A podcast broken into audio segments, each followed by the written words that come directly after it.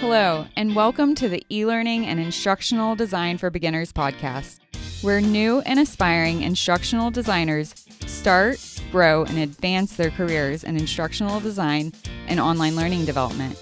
I'm your host, Crystal Harper. I'm a former school teacher who transitioned to instructional design, all while working full time as a single mom.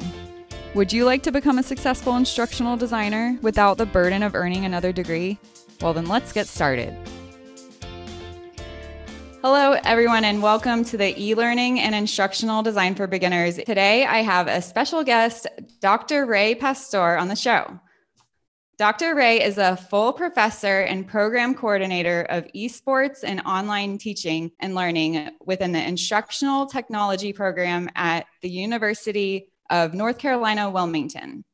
He is an active YouTuber with over 3.2 million views recently published his first book and has 28 peer reviewed journal publications. With a background in management consulting, game design, game based learning, and instructional design, he has worked on projects for Fortune 100 companies, the military, as well as a myriad of schools and universities. In addition to serving as coordinator of UNCW's esports program, Dr. Pastore is faculty advisor of UNCW's Seahawk Esports Club. He holds a PhD in instructional systems from Penn State University. Wow. Now, that's a super impressive background. I'm so glad to have you. Welcome, Dr. Ray. Thank you. Welcome. First, I'd love to learn a little bit about you and your background. Okay.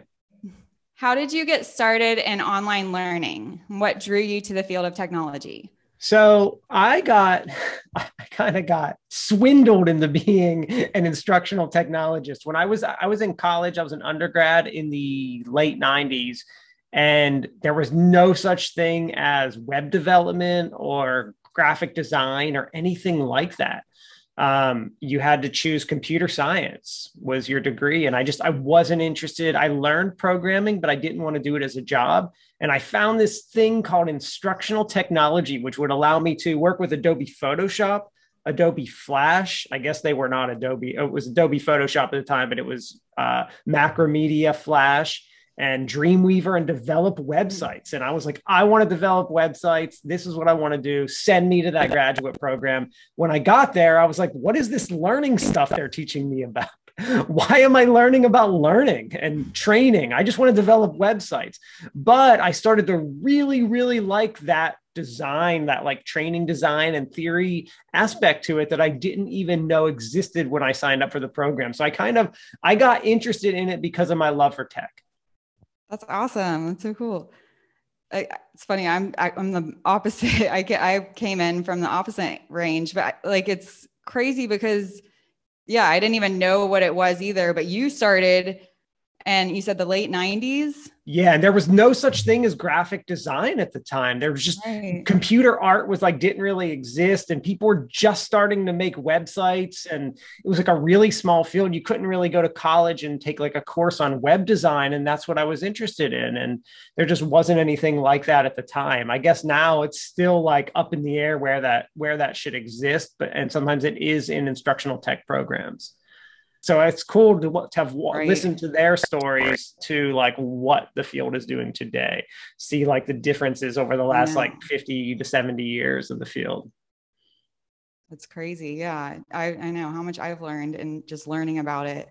And still like and there aren't enough people out there that even know what it is still i think. Everyone oh yeah no me, we're a very small field we are a very small field compared to other we're really small it's a it's a small. There's a lot of people in it. It's getting bigger. Every company has a training team, but we as a field we're we're very small when we talk about like i look at numbers of publications mm-hmm. and things like that we're, we're really we're really tiny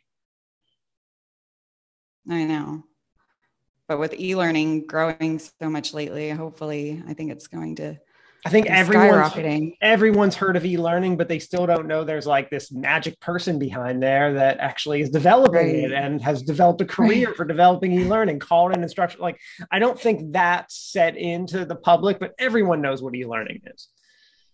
There's this uh, disconnect on what our field really is. So there's like this education part where maybe your program or pieces of your program were very K to 12 mm-hmm. focused. Yeah. Versus the corporate side. So there's like this disconnect sometimes in what classes students have to take it, depending on what program they've selected. Definitely. Yeah.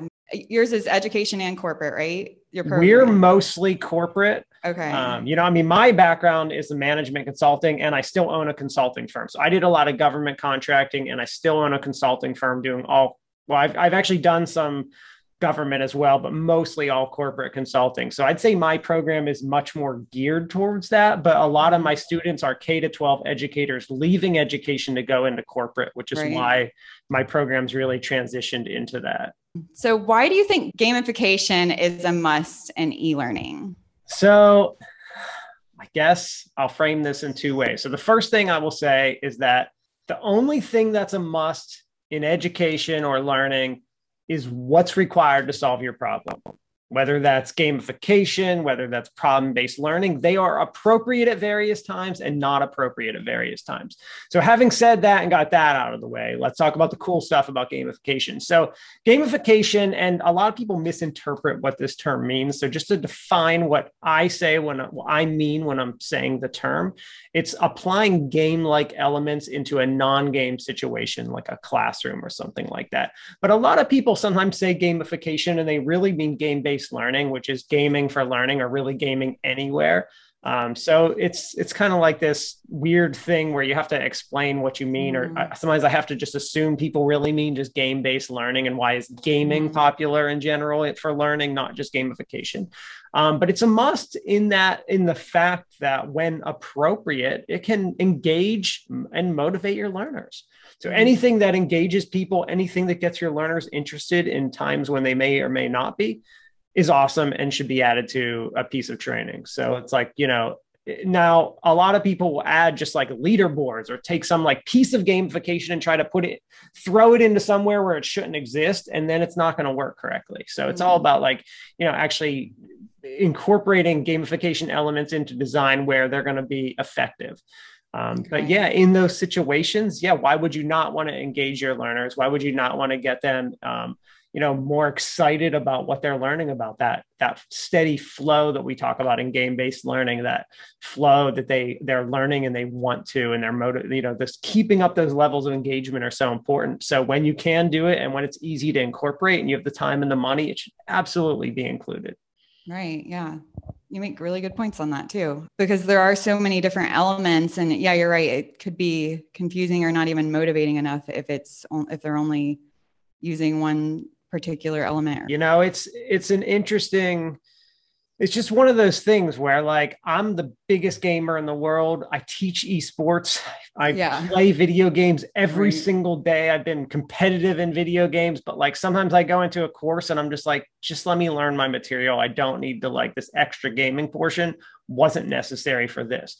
But like right. so it just has to be done correctly and it can't mm. just be thrown in. But when it's done correctly like it's awesome. Like I talk about mm. one of the best ways I see gamification being utilized is in marketing and advertising. Like mm. play our game and like keep buying our soda and like to play the game or like McDonald's Monopoly. Like those kind of things work so well and are so effective and they done they've done such a good job of that that it's like you know that's when i see gamification working so well. So it's using it in the right places. Right. What do you think is the best way to identify training needs in a company? The best way to identify needs. I would say the easiest way to identify needs is when someone else brings it to me. that's the easiest way. So that's the best way to do it. Someone else has identified the problem already and they're telling me this is what we need. Right. we're going to pay you to, to design this training. But you need to do a, a front end analysis mm-hmm. or some kind of analysis, some kind of gap analysis. You know, I, I pride myself in finding problems in every organization, even though people might hate me for finding all the problems and everything, especially like my wife and our household, like finding problems with the house and, and everything. But, uh, you know, it's finding the problems and, and really doing a front end analysis, which you have to do. Even when I first meet with a client, I tell people I am, as I'm talking to them, even though we might only have a 30 minute talk, and that might be my whole analysis that I have is a one 30 minute phone call with this client. Um, in that whole time, I'm trying to find out what exactly is the problem and what kind of resources do they have to solve that problem? So it's it's probing questions. It's potentially looking at documents that they might send me. It's you know on a lot of levels the client has to tell you or give you all the information so that you can correctly say yes what you've told me is the problem is. They they're always coming to me with this is the issue. Um let's and i have to determine if it really is and then how do we go about really solving it? Maybe it's a training need and maybe it's not you know i've had clients come to me with problems and they want to develop training and i'm like this isn't going to solve your problem. Maybe i'll gladly develop it if you're going to pay me a lot of money but i don't think it's going to actually work for you. And i'm very upfront about that in their expectations so that they're not upset when it doesn't work.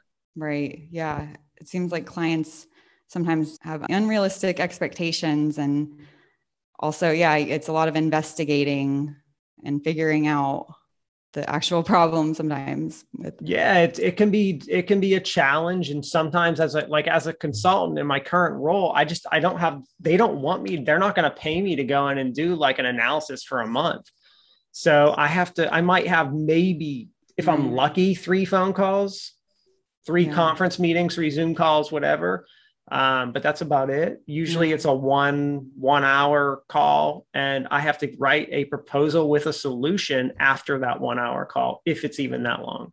Right. So you know i have to do it quick and really you know you get experience and you can tell mm. like oh yeah this is a common problem across companies you know, I, I kind of know what they want. I know what they need because I've done this a hundred other times. But like mm when it's something new, it's always, well, we need a little bit more. I, I need to right. meet with you a couple times. Maybe I need to talk to someone else. Maybe I need you to send me what's what's going on. Yeah. And that all is depending on what the problem is. Like I've had clients say, we're doing this training and it's not working. And i've said, well, let me see your current training. And they send me like a 500 screen PowerPoint deck with no objectives, words like the if I could develop the worst presentation in the world, like they've done it. Like I don't even know how that's possible, but they have done it. like I want to give them an award for having the worst presentation, and they haven't developed it. Sometimes they're like, "We paid a company two million dollars for this," and I'll be like, "Oh my god, I can't believe that happened." But they they have, and and they're they want me to solve that, yeah. and I have to look at it and say, "Well, it's you know we this course has been designed incorrectly. We need to reverse engineer what you've done." Um, so you get a lot of that too. Yeah, it seems like a lot. I mean, it's a lot of hats that instructional designers have to play for sure. Yes, and um, it's a it's a weird field because of that.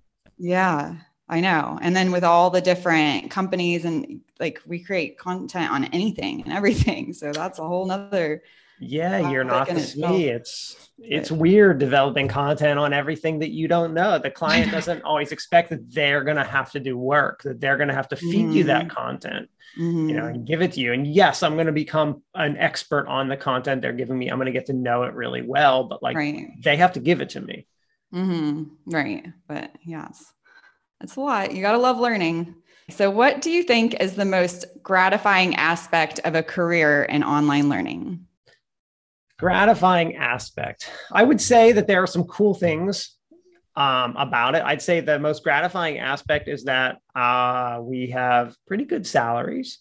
It is a different, it's a job that can be different all the time. One company from the next can be vastly different from one another. One project from the next can be vastly different. So there's a lot of variation in what you can be doing. Um, it's a job that if you like continuously learning and keeping up with technology, it's going to allow you and force you to do that because there's always going to be new training tools out there, new things people are doing.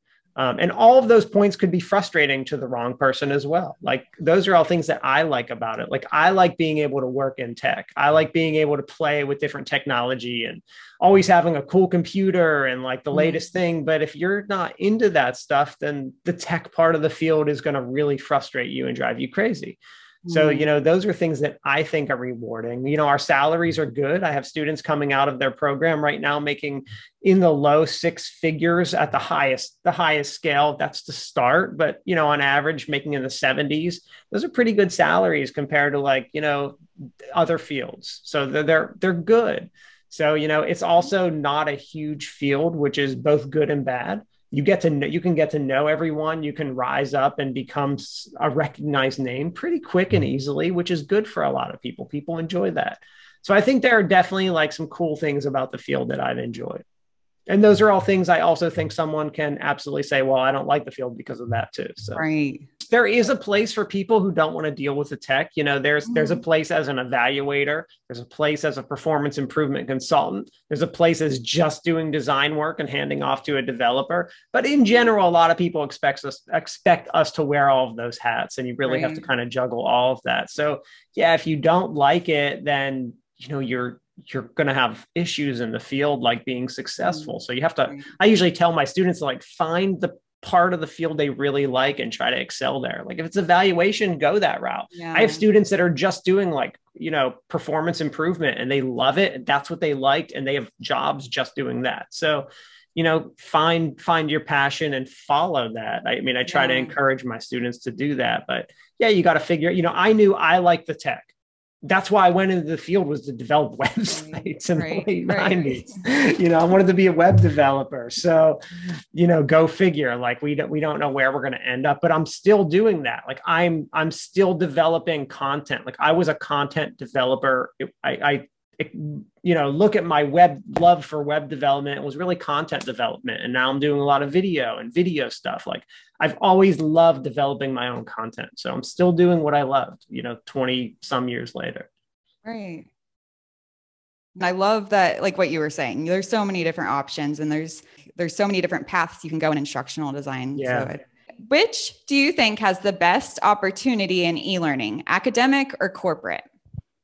Oh, that's a good question. I would say it depends where your passion is because there there are careers in both of those both of those industries and they're they're different from one another. So, you know, if your if your goal is to like be doing research and be a faculty member, then obviously you're you're want to go into academic, but if your goal is just to be an instructional designer, um, you know, it's a tough call like do I go into academic or corporate or maybe even government as well because that's a that's another area you know the the academic part of instructional design isn't going to pay as well.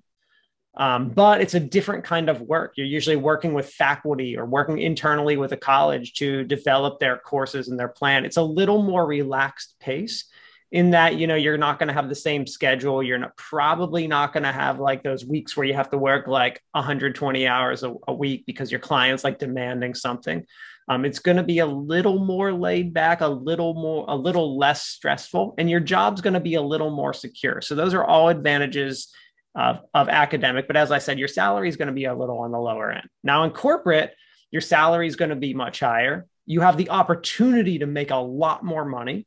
Um, but there's a chance your job could be much more stressful depending on what you're doing. You might be worrying about getting the next contract or the next client um, or you could be at a stable place too. You know, there's all kinds of variation in there. I'm just mm. really generalizing what I typically see in the field. Um, but I'd say in the corporate space, your job's probably a little more exciting as well. You probably they have more money, they have opportunity to really work and do things different. Especially like if you go into government and you're really interested in like VR and games and simulations. Like there's a lot to oppor- more opportunity there in like the government sector versus corporate and education.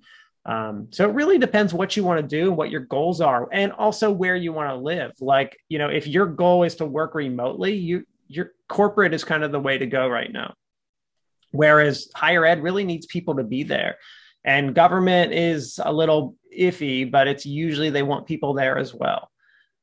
You know, so it kind of depends what you want to do, where you want to be, where you want to live as well, like what resources are around the area that you're in. So as far as like which is better, it's there are advantages and disadvantages to everything, like every type of industry you look at in instructional design. So it really is about what best matches you as a person. You know, I, I've had like a I've been able, fortunate enough to be able to work in all those spaces. Like I started as a government, well, actually, I started at MetLife as an intern. Um, and I worked at MetLife. And then I went and I was a government contractor, worked for like the Department of Defense. And then I went into higher ed and worked as an instructional designer in, for PBS and then higher ed and then became a faculty member. And now I own a consulting firm where I do mostly, I kind of actually am working in all three industries over the last two years with my consulting firm. So I get to see all those differences. And they're just, you know, it's, they're all unique and have their, I have things I like about each of them. Mm-hmm. That's awesome. yeah, it sounds like you have a very broad knowledge on all of it. And you did a really good job explaining differences in um, both the education and corporate fields because I think a lot of people get confused on all that. I get that question a lot about mm-hmm. like where which to go or what's the difference and everything. But yeah, I appreciate that. That was awesome. So why do you think teachers make good instructional designers? Well, it's not necessarily that I think teachers make it. I think anyone who has a passion for designing training or learning or is interested in e-learning in any way makes a good instructional designer. Now um, i personally enjoy as a consult as a as a hiring manager at my consulting firm as the person who hires i enjoy hiring teachers. I know that they have a been teaching people for forever so even though they weren't a curriculum designer as a teacher they know what works. They also know how to command a classroom and people and know what motivates them and what what to do when someone's not learning um, now that doesn't impact e-learning as much as it does like face-to-face training so I really love to have teachers involved in any kind of face-to-face training because they have that like background. But you know, teaching in general, a teacher comes into an instructional design program and they're going to have some background knowledge. Like when I say Bloom's taxonomy, even though I don't use Bloom's whatsoever, they're going to at least know what that is. Mm-hmm. Versus someone coming in from like communications, who's going to be like, I've never heard of that before.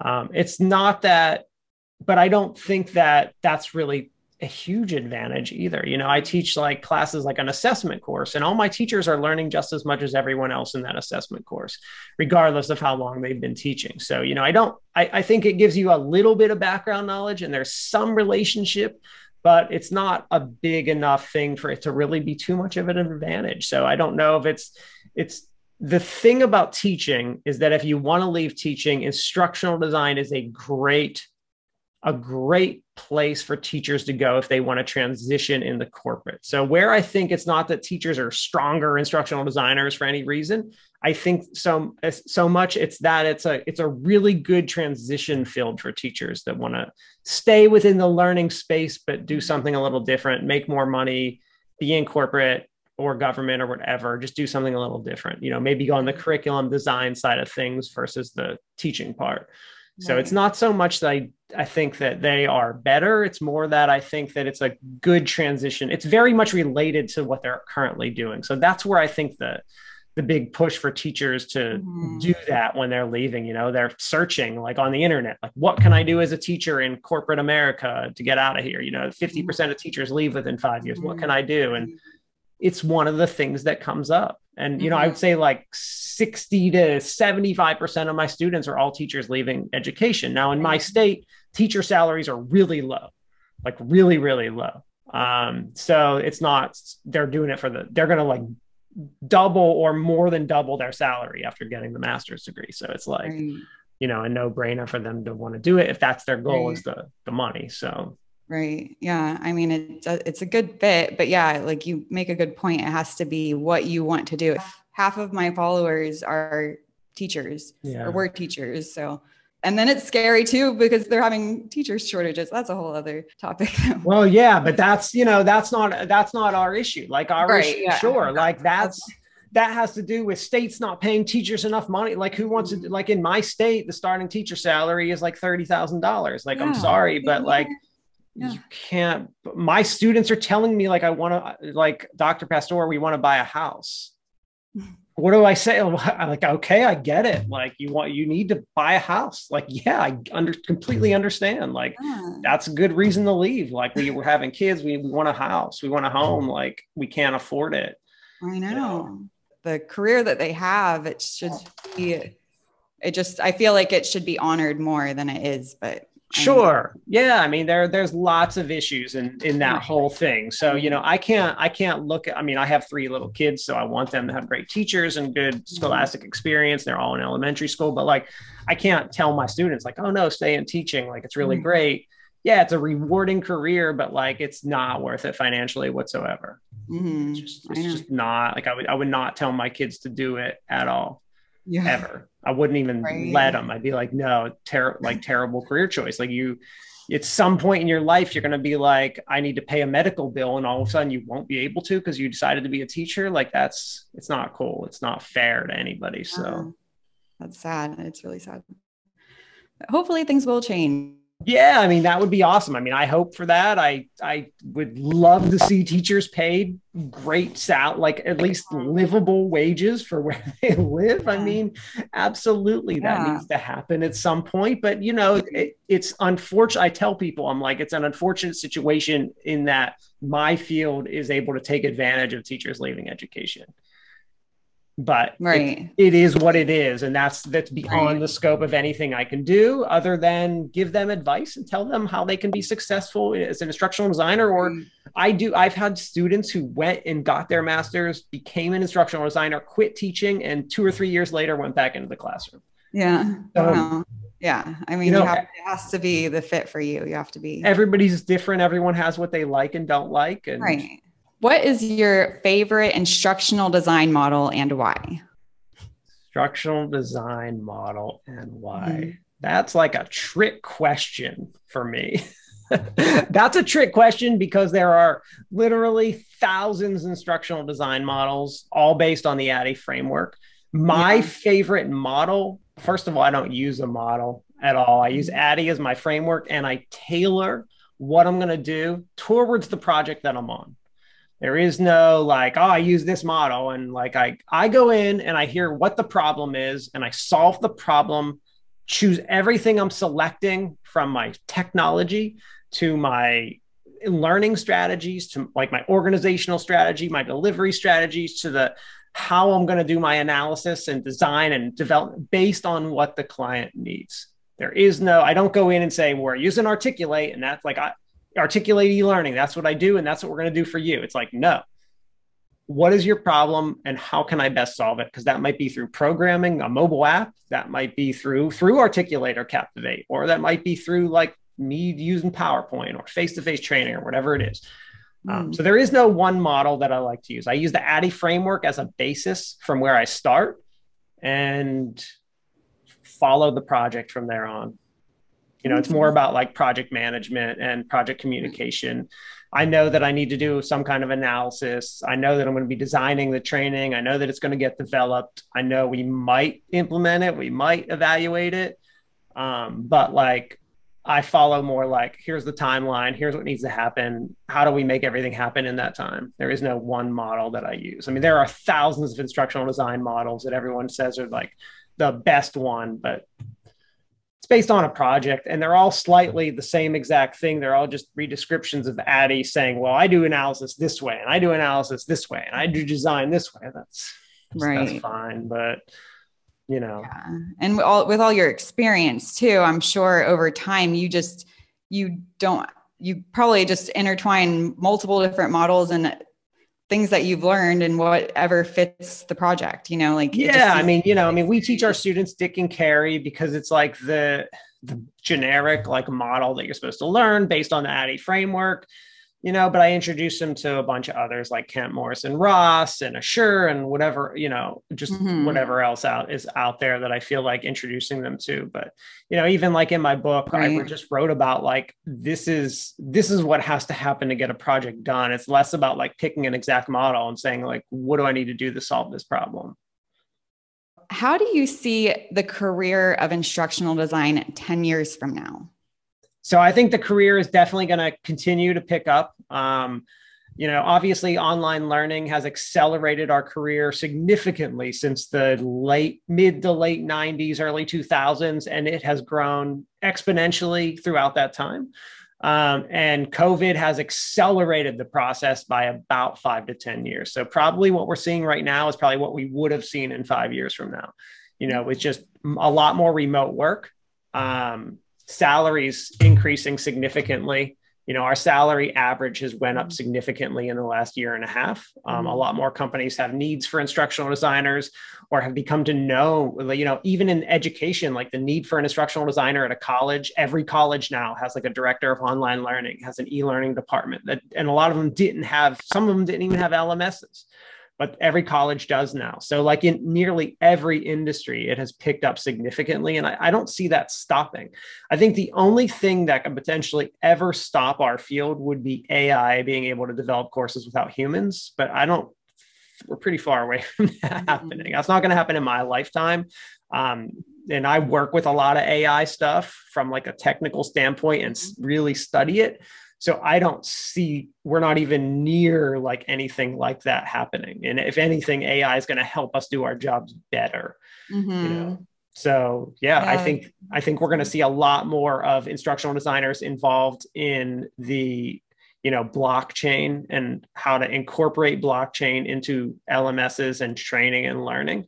I think that's going to be a, something that's coming as well as VR stuff you know ar mm-hmm. vr really going to become ingrained in what we're doing so we're going to need software that allows us to develop in that because right now the mm-hmm. only thing we have for vr is captivate and it's pretty uh, much i'm really excited adobe's doing it but like it, it doesn't work too well and like i don't know instructional designers aren't programmers and they may need to be mm-hmm. if i'm a beginner like just starting they just want to transition they don't know anything they to, so my goal when I tell people when someone comes to me and they're like, "Look, I want to learn to be an instructor. I want to be an instructional designer. I want to get involved." My goal is then go learn to be an instructional designer. Like go learn how to do it. Get a certificate or a degree somewhere and learn how to do it. Um, mm-hmm. There's a lot of people in our field that will say, "Oh yeah, just like develop a portfolio and captivate," and you're like, you can be an instructional designer, but it's right. a very odd thought process because we're we go into companies and tell people like they need training on stuff so like we should be trained on mm-hmm. how to mm-hmm. do that so yeah. i tell people usually go get trained on how to do it so if they want to know where to start sign up for a class mm-hmm. That's where you start. You got to sign up for a class. Sign up for a class get the background knowledge learn how to do it. And then there's so many good resources out there to add on to that experience. There's youtube videos there's books there's groups everywhere. Sign up for all that stuff and take it all in and learn how to do it. Plan to spend a solid year or two like mm-hmm. learning how to actually do this job correctly. There's right. so much bad training out there and you want to be one of the people doing it correctly and create good training. So mm-hmm. learn how to do it. I'd, I'd say like you know it's an awesome it's a fun experience. Uh, all the stuff all the the whole learning aspect is fun. Um, so like it's that's usually my first advice for someone is go learn how to be an instructional designer. Right. Yeah you need to learn learn the material learn how to learn the trainings learn everything there is to learn. I agree because a lot of people just think they can just yeah i get that all the time. They'll be like how do i build my portfolio and i'm like well you need to learn how you need to learn how to create these materials first to build them. Yeah, you know, but, no, yeah, exactly. Like people don't know what they don't know, and it's, right. it's dangerous. When I go and I, I just had to take a computer-based training this morning, and I was like, ah, man, this is terrible. I don't know who developed this, but like this is the problem: is that there are people who it's like it'd be like going to the doctor and like, look, I could diagnose like a cold I learned how to do it. I've had colds before. I could go diagnose a cold, but like I'm not a doctor. And like, can I mm-hmm. recognize that someone has like this weird pain that signifies like meningitis or something more serious? Mm-hmm. Same thing with instructional design. Like anyone can go to design training, but like you can't recognize when like what you're doing isn't correct because like you mm-hmm. weren't trained to. It's like those little things that make these big differences in outcomes that all of a sudden, like the training I took today, it was not formatted correctly for a 980 by 1020 resolution screen. Why someone would develop it in a different resolution i don't know but they they just didn't pay attention when they published it because they probably were never taught about resolution and it was just something not to pay attention to. So when you screen it up on a 4k monitor like i have it doesn't show up correctly. Mm-hmm. and like they just probably didn't think about that because they weren't really taught about they didn't take courses on development. Right. So they don't know those little things to look out for and what right. those numbers are and stuff. And it's like made the biggest difference. I couldn't see half the training. I had to like keep scrolling all around everywhere because they can't zoom correctly. Right. Yeah. And it is a lot to learn. But with my community, I have have everything I learned in school and it's a lot of trainings. And I get people to say, I don't have time this. I don't yeah. have time, but it's really like you have you got to, that's if like you want a new career, you got to invest right. in it. Like yeah, exactly. You want to be a imagine the investment someone takes yeah. to be a medical doctor. They can't even start practicing till they're like in their 30s, going from 18 years old, bachelor's degree, four years mm. medical school, two years residency, and then they owe like right. 400 grand. We're talking one to two years of training yeah. that literally hardly cost you anything. And yes it's much easier if you do it in your 20s before you are assuming someone doesn't have all these responsibilities you know we get more as we mm-hmm. age. It's like yes i get it but like if you want to do the career transition like take the time. I have a lot of students working full-time jobs with families who are doing it and they're doing it in like one and a half to two years. So i know it can be done. Yeah. So like there isn't excuses for people. Like i'm watching people do it successfully and they say, yeah, it's a lot, but I just manage my schedule and budget, and I mm-hmm. still get to go to my kids' soccer games. I'm still going to Cub Scouts. I'm still spending time with my significant other. I'm still working a full time job and taking two classes. You know, so mm-hmm. I know mm-hmm. people can do it. Right. Yeah. It's a matter of priorities, definitely. It's just making it a priority. Yeah. Like A lot of people that go into the field too already had a career so they're transitioning so i yeah. maybe that's a lot of it they don't want to have to relearn it all but i mean yeah if you're starting a new career you have to yeah that's always part of it like it's mm-hmm. it's you should continue to want to learn stuff like i continue to mm-hmm. learn every single day even though i'm not taking yeah. courses which i would and i'm not right. because i can't prioritize because i have a full-time job like three side jobs and I have wife, kids, and family. Like I honestly mm-hmm. don't wouldn't have. To, I'd have to. I'd have to cut something else off my plate to do. But like I would love to go take mm-hmm. courses, but I'm still learning every day new things on my own. Definitely, even in this field, like if you get your degree, you have to keep learning because it's constantly new things. Yeah, I mean, when I yeah, when I started, the tech is 100% different than it is now, and in 10 yeah. years, it's going to be different from what right. we're doing. Like as I said, with the AR VR stuff, like everyone's going to be learning new stuff soon and mm-hmm. like where you have to learn it or you like I what would I do if I was just still developing in Flash? Like just right. have no job. Yeah, exactly. Like no one's using that. You make a very good point. what words of wisdom would you share with someone just getting started in online learning and instructional design? My words of wisdom are follow your passion, do what you like to do, and you will be successful. Take your time, absorb as much knowledge you can as you can, and just follow your passions. You know, if you're interested in the design and development, focus your career on that. If you're interested in analysis, focus your like front end analysis, performance improvement, focus on that.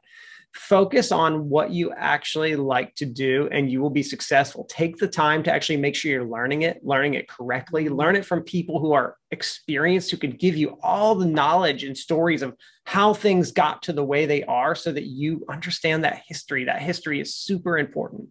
So go back and, and learn about it and really make sure you know the field and you will be very successful as an instructional designer. And it doesn't take a lot of time to do that. You know, as I said before, mm-hmm. someone could really get into our field in one to two years, like learn everything they need to and be a really good person to have on a team. Yeah, especially just in the beginning too. If you find what you like, because there's so many different courses and paths out yeah. there, start focusing on courses related to that and mm-hmm. I like yeah, that. absolutely. Like you might even find you you're into video production or programming mm-hmm. or something different. Right. Like I do get people coming into our field thinking it's something different, kind of like how I did from the beginning, and uh, they find it's not for them. But you have to find that out. Like give it a go and find out. Find out where you do fit because you know there is I, I, always tell people to follow their interests yeah. because it always leads to success if you if you really follow your passions. Like and the definition of success is different for everyone. Maybe it just means being happy in your career but geez you want to be happy doing what you're doing so. Yeah. I mean you spend most of your life doing it. Yeah like be be satisfied be happy yeah. like be able to look back and say well i'm glad i wasn't like doing something i whatever it is that i didn't like you know? Yeah, definitely Thank you for that advice. That's awesome. Do you have a favorite quote? Man, my my quotes that I have, I don't have any favorite quotes. But what I like to do is I like to ask people what is instructional design. I love to ask instructional designers what it is to hear their definition. Yeah, huh. yeah I watched a really uh, one of my professors who was old school guy from graduated in like the mid 60s in ed psych like you know there was no instructional design back then instructional mm-hmm. design came from ed psych And he would just ask people getting their doctorate, what did he call on? What is instructional design? And you would hear him call on them, and people would be like silent, like, what answer does he expect me to give? And he'd be like, You're working on your PhD in this. You should be able to tell me what the definition is right off the like the tip of your tongue. Hmm. Um, like he's like, you should have a quick definition and say like what this is. He's like, if you can't tell me and you're working on a PhD in this field, he's like, why should anyone else know what this is? Right. Yeah, That's a good point. Some really interesting. He he gave me some. Uh, it was a, uh, you know, pretty. He was a interesting professor in that regard. Yeah. He would do a lot of things like that. You know, like have like uh, what is it the overhead projector slides from the 70s that were brown because they were so like you know when paper like newspaper gets really old it turns like that yellow color yeah it was right. that color because they were from he wrote them in like 1970 and this was oh, like wow. 2006 he was still using them he was like i'm not using he's like don't send me an email because i don't use it like just wow. but it was great like he was he was probably like one you know up there in my top like favorite professors i ever had because i learned oh. so much from this guy but but it was funny that uh, just the way he would ask questions and stuff. So whenever I, I don't really have a quote, but you know, it's more of a just an act of what he was. Yeah, that's so cool. I love it. Awesome. I want to start asking people that now. It's a good. I do during interviews. I ask people during interviews. I ask all kinds of questions during interviews that. like that, and when they can't answer i'm like well, you they have to know in like one second like this is not happening for me because right. you can't answer like basic questions like well you're gonna have some issues right. Now could you tell everyone about your recent book and how they can get a copy of it sure so i wrote a book this was a two-year ordeal it's really based on an instructional design video series that i created over the last five years and I turned it into a book. The book is 100% free on my website, raypastore.com, R A Y P A S T O R E.com. It's 100% free to PDF version. You want to buy a copy, you can buy it on Amazon for $10, the print version. But anyway, the book is about it's a how-to guide for instructional designer practitioners, like how to how to go through the process from start to finish, especially coming from the eyes of someone who's done it as a consultant and saying, how do I go through the whole process. What are the steps? And i tried to break things down to make them really simple for people to understand. Like a lot of what it is are things that i see. Like i train a lot. I have a you know a lot of instructional designers coming and getting their masters in my program and i see what they don't get. I see what my students can't like have problems with what areas like they don't understand all the quality checkpoints that we have in the id process. And I, I go through those in the book and i say this is right now where you have a quality checkpoint with your client so make sure you get it. Make sure you get a sign off or a verbal email. This is where i write my proposal and this is how i gather that information and this is what what i have to write the proposal with. So i go into a lot of like you know scenarios in that i explain what i do when i'm working with a client. Like how do i get their signature? When do i get it? How do i give them pricing? Um, you know how do i figure all that stuff out? How does the really the project management and communication piece fit into id and how do you use like people get really confused about id models and learning theories and stuff and how they all really fit together and work they don't know what's the difference like when do you use gagne's versus multimedia principles or wait a second you don't use those differently they work together so how do you how and when does all that happen and i try to explain all that because those are the points of confusion i see in the field Wow, that's so cool. I love that. I'm definitely going to check out a copy of that book. Yeah, it's free, um, easy read. It's like a hundred some pages. It's but yeah, it's free for everybody. I'm big on open source stuff. Everything should be free. So I like mm-hmm giving stuff away. I only have the print version only costs 10 bucks because that's what Amazon forces me to. And if someone wants a print copy, that's what you got to do. So you got to buy it, but it's only $10. Right. I don't believe well, in these $150 books. So yeah, free on my website, download the PDF, not going to cost you a thing. Okay. Well, I'll post a link to your website and to Amazon if they want to purchase. Yeah, absolutely. Physical copy as well. And I, all the peer review articles that you wrote too. That sounds interesting. I read about. Um, yeah, they're they're fun. They're challenging. Um, yeah, I'm not a big fan. I really like doing the research. I'm not a big fan of writing the article. Really? They take for they just it destroys it just takes your life away. It like sucks yeah. the life out of you. Each time I write one, it's like a little bit more of my life went into that. And it's like uh, I love the research. I love the methodology. I like doing it. Mm-hmm. I really enjoy it, but it's so much, so much to get it done. Yeah, it's uh, I'm trying to do like one a year now. Now that I'm full professor, I don't really have to do any more if I don't want to, but I'll probably I'll doing like I'm working on a project right now, so probably more like one a year, one every other year I'll get out. I'm still going to continue with the research. I don't want to stop it or anything like that, but I'm focusing more on other things like video, like, you know, just different yeah. things that I like I focused on my book last year, just other things that I'm interested in I mm-hmm. can do now. That's so cool. Are those on your website? Everything's on my website. Everything, okay, okay. links to everything on okay. my website, awesome. resume and all that good stuff. Everything's there. Yes. Awesome. Sounds yeah. good. Okay. Well, thank you so much for sharing your knowledge and experience with everyone. I know that this will bring great value to so many people watching. Thank you for learning with eTeach Online and have a great day. Thanks, everybody.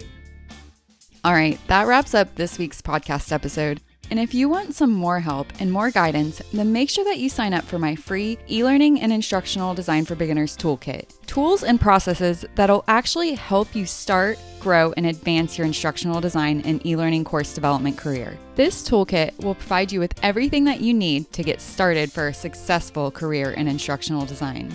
Just go to www.eteachonline.com slash toolkit. So if you liked this podcast, then you should definitely sign up for the toolkit. Just head to my website at www.eteachonline.com slash toolkit. I've also got a ton of other free resources that can help you succeed in instructional design. Visit my website at www.eteachonline.com. Thanks so much for listening. Now go out there and take action on what you learned about instructional design today.